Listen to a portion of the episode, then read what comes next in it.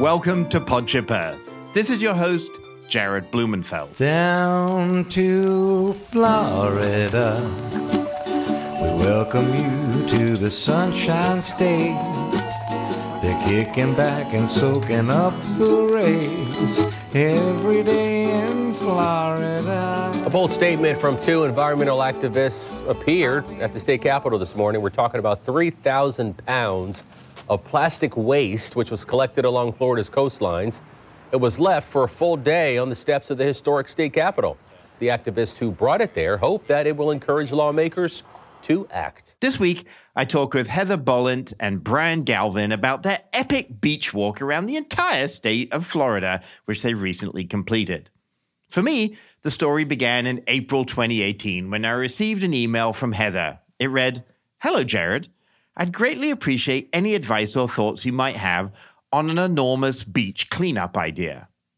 The following week, Heather and I connected on the phone to map out how to turn her bold plan into reality. As far as I knew, no one had ever walked around the entire state, so I really wanted to encourage Heather, but at the same time counseled that this adventure was going to be nearly impossible to complete. Little did I know then how strong Heather's resolve would be. I catch up with Heather and Brian Galvin, who teamed up on this epic 1,200 mile walk to bring attention to beach plastic in Florida and beyond. I start by asking Heather to recount how the idea for the hike began. back in 2018, I was doing a road trip and I was listening to the Roll podcast, an episode in which you were being interviewed on it. And you were speaking about environmental activism and how there should be a need for more kind of grassroots environmental activism and people taking risks and putting themselves out there I had recently finished the Appalachian Trail and I was thinking about what I wanted to do next. And I had recently visited my mom near West Palm Beach, where she and I had walked the beach picking up plastic, and a lot of it was plastic straws. And it was around that time when that video came out about the sea turtle with the plastic straw stuck in its nose. And I was thinking about how many sea turtles there are that nest on Florida beaches. So I thought about the idea of hiking the perimeter of Florida while picking up plastic off the beach in order to bring awareness to the plastic pollution problem and try to pass legislation within the state of Florida to ban certain single use plastics statewide. And you and I talked first time, it sounded like pretty complex. I mean, Florida's got a lot of beaches, but it's also got a lot of swamps and alligators, and you were kind of nervous. You didn't even know, like, should I even do it? Like, how's it going to work? So, h- how did you kind of start preparing and, and meet Brian? Yeah, it was definitely a huge logistical challenge. Uh, I wasn't quite sure how I was going to pull it off. How long is the coastline? It's about 1,200 miles. Okay. Yeah. I mean, the thing about the trails that, that you and I did, whether it's the Pacific Crest Trail or the Appalachian Trail, is that they're trails. So, yeah, there's hardships, it's difficult. But when you and I talked, it sounded like no one or very few people had even ever done it before, let alone try to pick up plastic on the way. Exactly. So, I was thinking it was going to be a pretty novel experience and something that I didn't really have anyone else's experience to draw upon. However, I remember you had asked me if I had found anyone else who had done it before. So I did some research. I just typed in, you know, hiking around the perimeter of Florida. And that's how I ended up meeting Brian because I found his organization. He had created uh, an organization called Plastic Symptoms because in 2017 he had hiked the east coast of Florida while picking up plastic off the beaches. So I was kind of blown away that somebody else had pretty much the same idea and had already done it uh, recently. And so I reached out to him, I sent him an email, and that's kind of how we got started. And we kind of put our powers together and combined efforts and made it happen. So, Brian, you get this call out of the blue from Heather. Like, you'd already done the East Coast. Were you like, just, oh my God, I just can't believe anyone's crazy enough to think of doing this again? I was super excited and stoked. My original idea was to walk the whole coast, and then it just seemed really hard to do. So when when Heather reached out, I was pretty impressed and stoked that I was able to kind of like push something through the universe and then get somebody to push something back at me. Um, so that that was a cool feeling. How long did it take between Heather calling you and you guys setting off on your adventure? For her to be actually right down the road from where I was in Delray Beach. She was in Lake Worth visiting her mom at the time, so it was only like 10 15 minutes.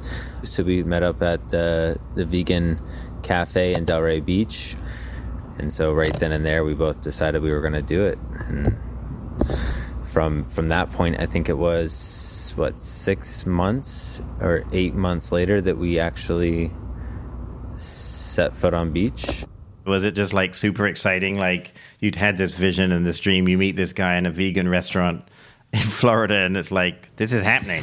Yeah, I couldn't really believe it. We had never met each other, so this was definitely a, a huge leap of faith, you might say, to embark on such a um, a challenging endeavor with with somebody you had never met before. But we felt like we had similar interests and a similar passion, and we both had the drive and endurance to do it. So we we decided pretty quickly that we were going to get going on it and we met the the day before I was starting a new job in Georgia so we were kind of long distance uh, for those 6 to 8 months we would have Skype calls once a week.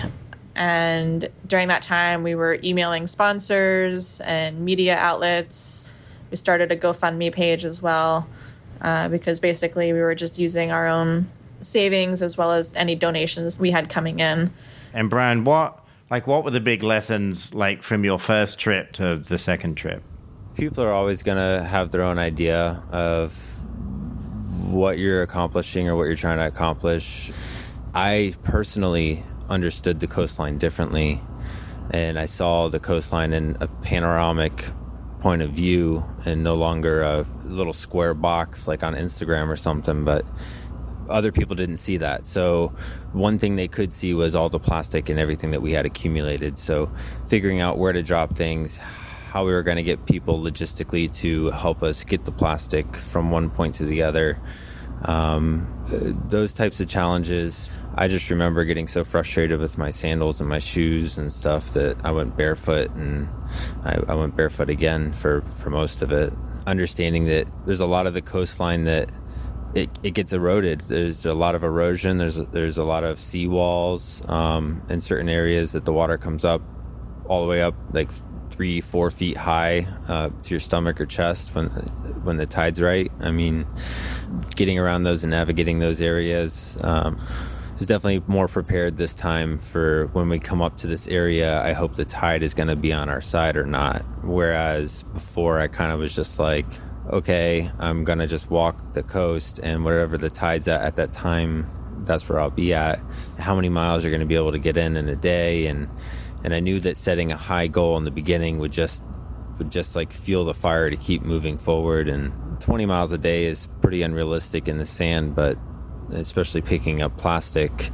You know, what? When do you stop picking up plastic, and when do you uh, just keep walking and turn your blinders on? Um, at, at certain points in, in the trek, there was so much plastic on the shoreline that I would have to remind myself to stop picking up plastic because right now I'm just wasting time and energy picking up and filling up my burlap when I should be snapping pictures, conserving energy till the end of the day's walk, and then wherever I end up, I'd probably have enough to fill the truck.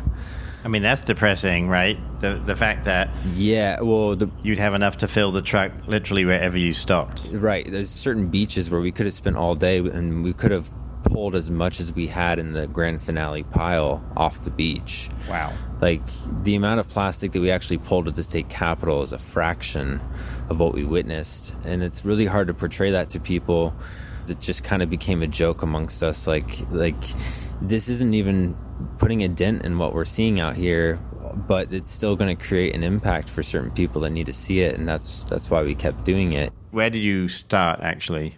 So we started the hike at Fernandina Beach, which is the border between Georgia and Florida. We wanted to start there for reasons of um, like the weather and sort of like the easier part done first because the east coast of Florida has uh, a lot more beach than the Gulf side does. On the Gulf side, uh, there's a lot a lot more mangroves and kind of swampier areas. How do you decide? Brian is just describing kind of you couldn't do 20 miles a day, but how did you decide how to divide it up and how many miles you should be doing each day and how did the days kind of unfold? Because Brian had already done the east coast of Florida, he already had a pretty good idea of how long that section was going to take us. When he did it, he covered about 400 miles in 20, 22 days. Um, so, but that was without any days of rest and kind of just doing the whole thing pretty quickly. It was about almost 20 miles a day. We were trying to factor in some days off because, especially from doing the Appalachian Trail through hike, I knew that having days off was really important um, to let your body recover and rest. And then the Gulf Coast, I literally was on Google Maps using the measuring tool to measure out how many miles the coastline was and then trying to figure out okay if we can do you know 10 to 15 or 15 to 20 miles um, you know where we're going to end up and how long that's going to take us but ultimately it came to exactly four months uh, by the time we were finished No, that's amazing. And what did it feel like? I mean, you're walking in sand, people take walks on the beach, but they don't generally keep going and they're not picking up plastic and like is it a peaceful experience? Because you've you've always got the water I guess to your left as you're going south and then well still to your left as you're going north. So the water's always on one side of you and you've got the sun. I mean it's, it's in, sounds really intense. Yeah, uh, well, for me personally, uh, it was definitely intense at the beginning because, unlike Brian, I hadn't had a lot of recent time spent on the beach. Um, so my feet took a little bit more getting used to it. I ended up getting tendonitis in my left foot. It, it was just so painful to walk any more than one or two miles. I had to wear shoes and get that arch support, and that really helped a lot. I didn't have problems after that. Um, but we both still had other issues. We both ended up breaking one of our little toes and then having to push forward. So it, it definitely wasn't a walk on the beach most of the time, hmm. as people might think.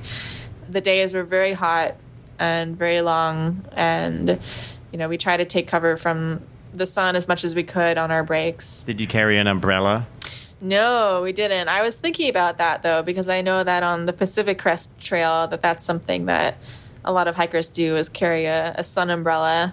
Yeah, my sun umbrella like saved me. Literally, it was my favorite piece of equipment on the trail. I was I was just like thinking you guys would both have silver umbrellas, but so you were you were in the like midday sun. It's just baking. Yes. But we also had our like a straw hat on and um and and how would we hold an umbrella? I mean, that would be awesome if we could have pinned it to our backpack or something. I wanted to add walking the entire shore like yeah, we had the ocean to our left side mo- the majority of the time, so we definitely felt it on our hips and on our knees. You know, we had one knee higher than the other most of the time.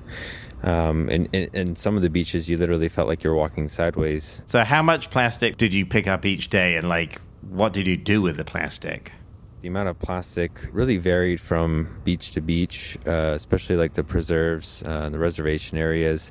Definitely had more plastic. Normally, local communities do a fair fair amount of picking up the plastic.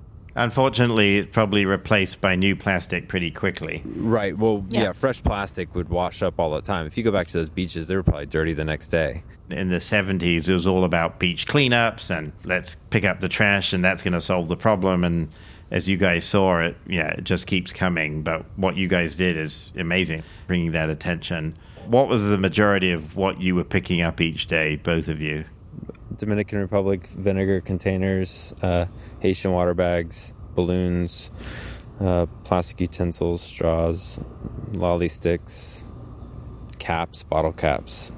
What became your pet peeve if you saw this thing on the beach? Was there like something you were just like, Jesus, I can't believe? Yeah, I would say definitely bottle caps and those plastic lollipop sticks. They were everywhere on certain beaches, it, and they were and they're so small that it's it's a pain to try to pick them up. We had grabbers uh, to try to save our back from bending over all the time, but even with grabbers, they're you know difficult and annoying to try to pick up. And there was one section of the beach up in the Melbourne area where we picked up over 600 bottle caps in that one stretch. One pet peeve that came to my head was those plastic flossers. We found so much of those one-time use plastic toothpick flossers that they have and plastic straws. There was one gentleman that said that straw thing is a myth to me. So every every every straw that I found, I was like, straw thing's a myth, yelling down the beach. Straw thing's a myth. It was like one after the other.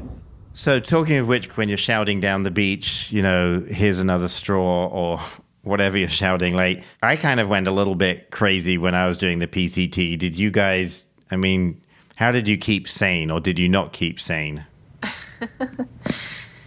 That's a good question.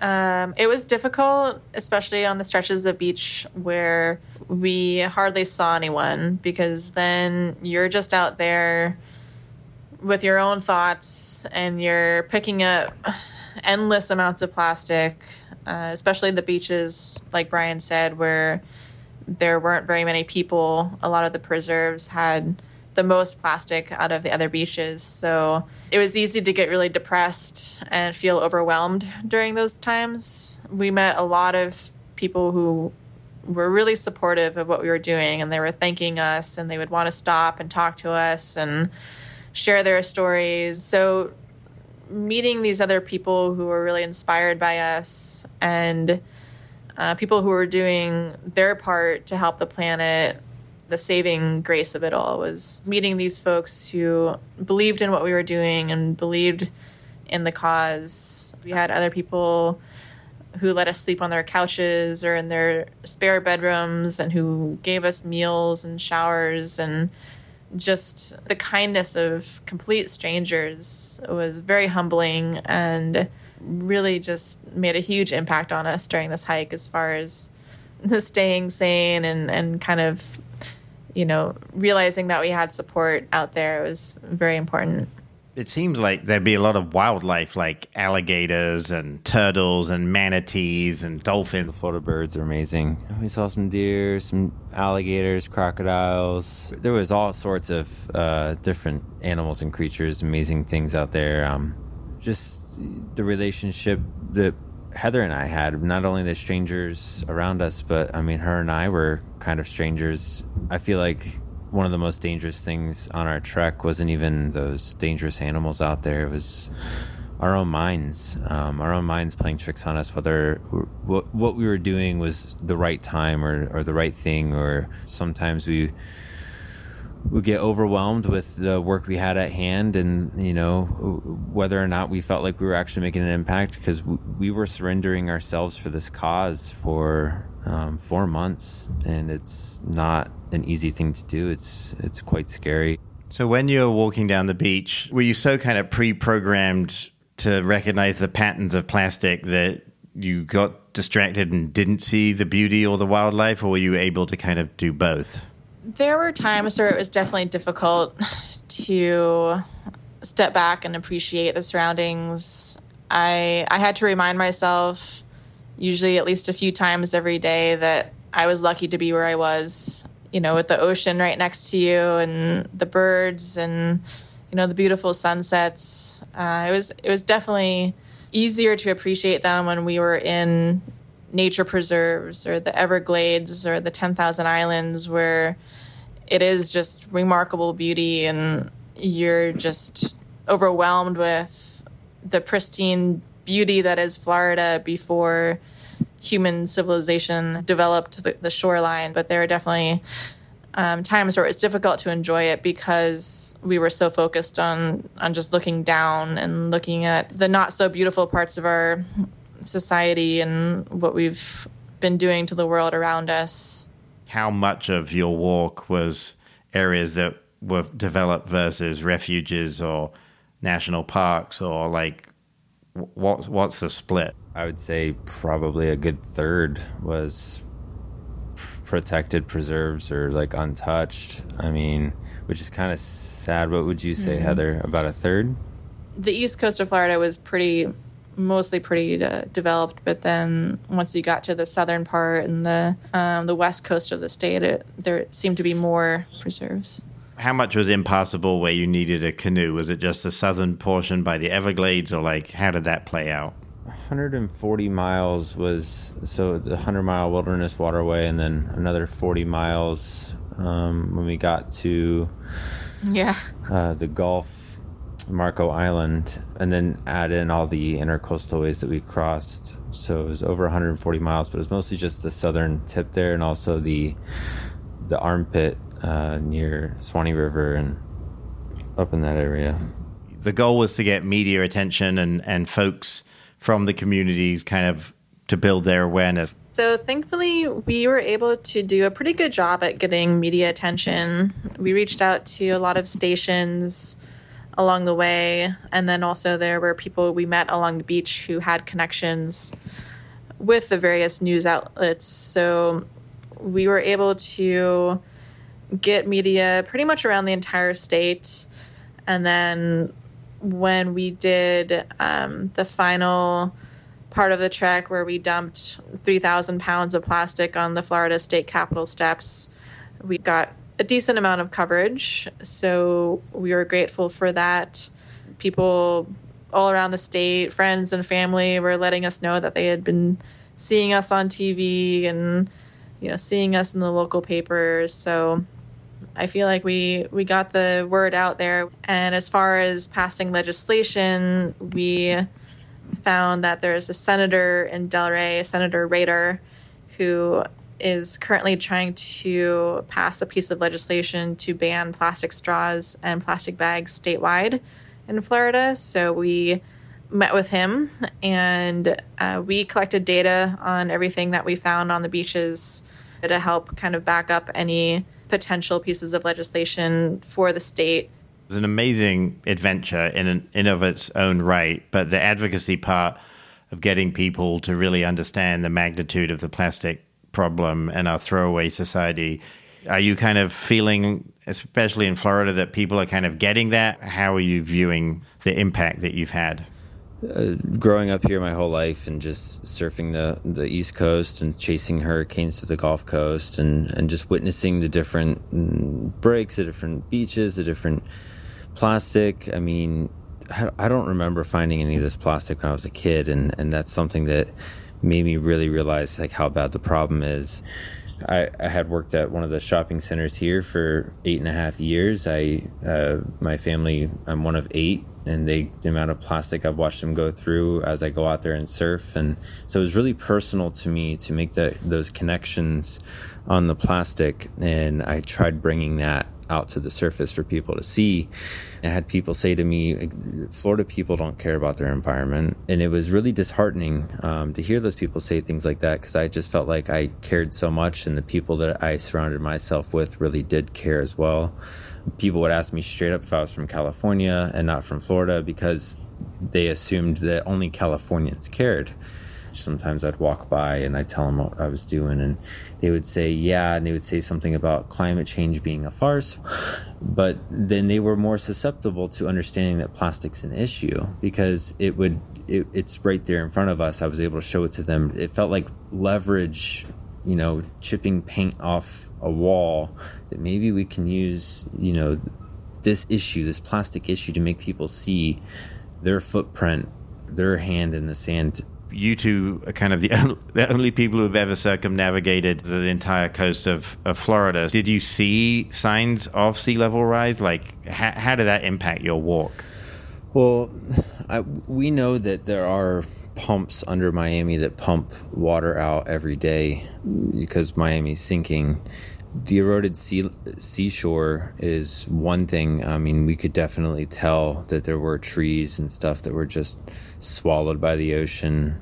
When the sea level rises, it's not going to just rise where the beach is first, and then if you're inland, you're safe. I think people in Florida forget that a lot of Florida is at or under sea level. A lot of times, like the barrier islands and stuff, will be a little higher than inland Florida. Um, and the barrier islands is what protects Florida's mainland, which is basically a sandbar. We're going to have a few hard hitting hurricanes, and the, the oceans will be coming in and and it's not going to be like a gradual thing inch by inch mile by mile but it's definitely grabbing at our shoreline for sure. Heather when you got back did you feel like people understood your journey or like that you'd had this journey that was hard to, to explain to people? Like how did your experience translate into sharing that story you know there are a lot of similarities between our trek and a long distance through hike like the Appalachian Trail or the PCT, where when you're done, it's difficult to assimilate yourself back into society and it's difficult for your friends and family to understand exactly what you went through and what your experience was like. And all you have to really show are photos. And of course, the photos do help, but it still felt a, a little bit alienating knowing that Brian and I had had done this huge, unique, challenging journey, and nobody else could relate. You know, like nobody else had ever done it before. There would a, there was a bit of that kind of tra- post trail depression.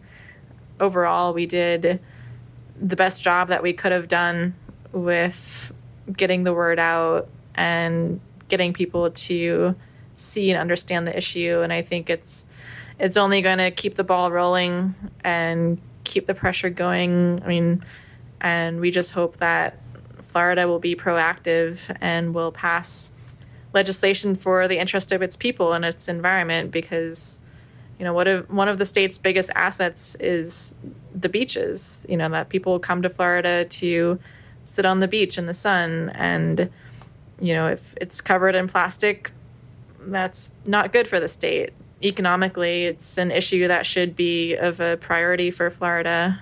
And then of course for just the environmental impact and the wildlife that it affects as well and we wanted to bring that to light and I think that we did a, a pretty good job of it. I think you did an awesome job. I'm super excited and and I really relate to many of the things you're saying about you know the hike and afterwards being so tough um, it is hard to to reassimilate and you know as much as you're dealing with all these different challenges each and every day somehow the challenge of reassimilating back to normal life and not walking in the sand every day is, is probably one of the harder ones. So I super appreciate what you both did. And it is full circle. I never would have thought, you know, when we first spoke, I was like, wow, I can't believe Heather's actually going to do this. This sounds amazing. Um, and when you sent me the pictures of you mm-hmm. both in front of the Capitol with all that plastic, I was like, wow, I'm so proud that you guys did it.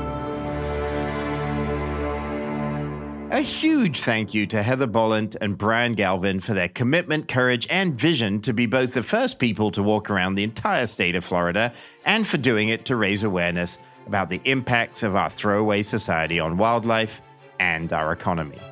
On a personal level, it was so exciting to follow Heather's story from the inception of the idea through planning all the way to the finish line. Thanks to both Heather and Brian for sharing their story with us today. In the next episode of Podship Earth, we travel to the Farallon Islands, a stunning, wildlife rich, rocky outcrop on the edge of the continental shelf, 26 miles off the coast of San Francisco, to learn about how the changing climate impacts seals and murres alike. Thank you so much for being part of the Podship Earth journey from the entire Podship Earth crew, sound engineer Rob Spade, executive producer David Kahn, and from me, Jared Blumenfeld, I hope that today's story will encourage you to take a leap of faith as well.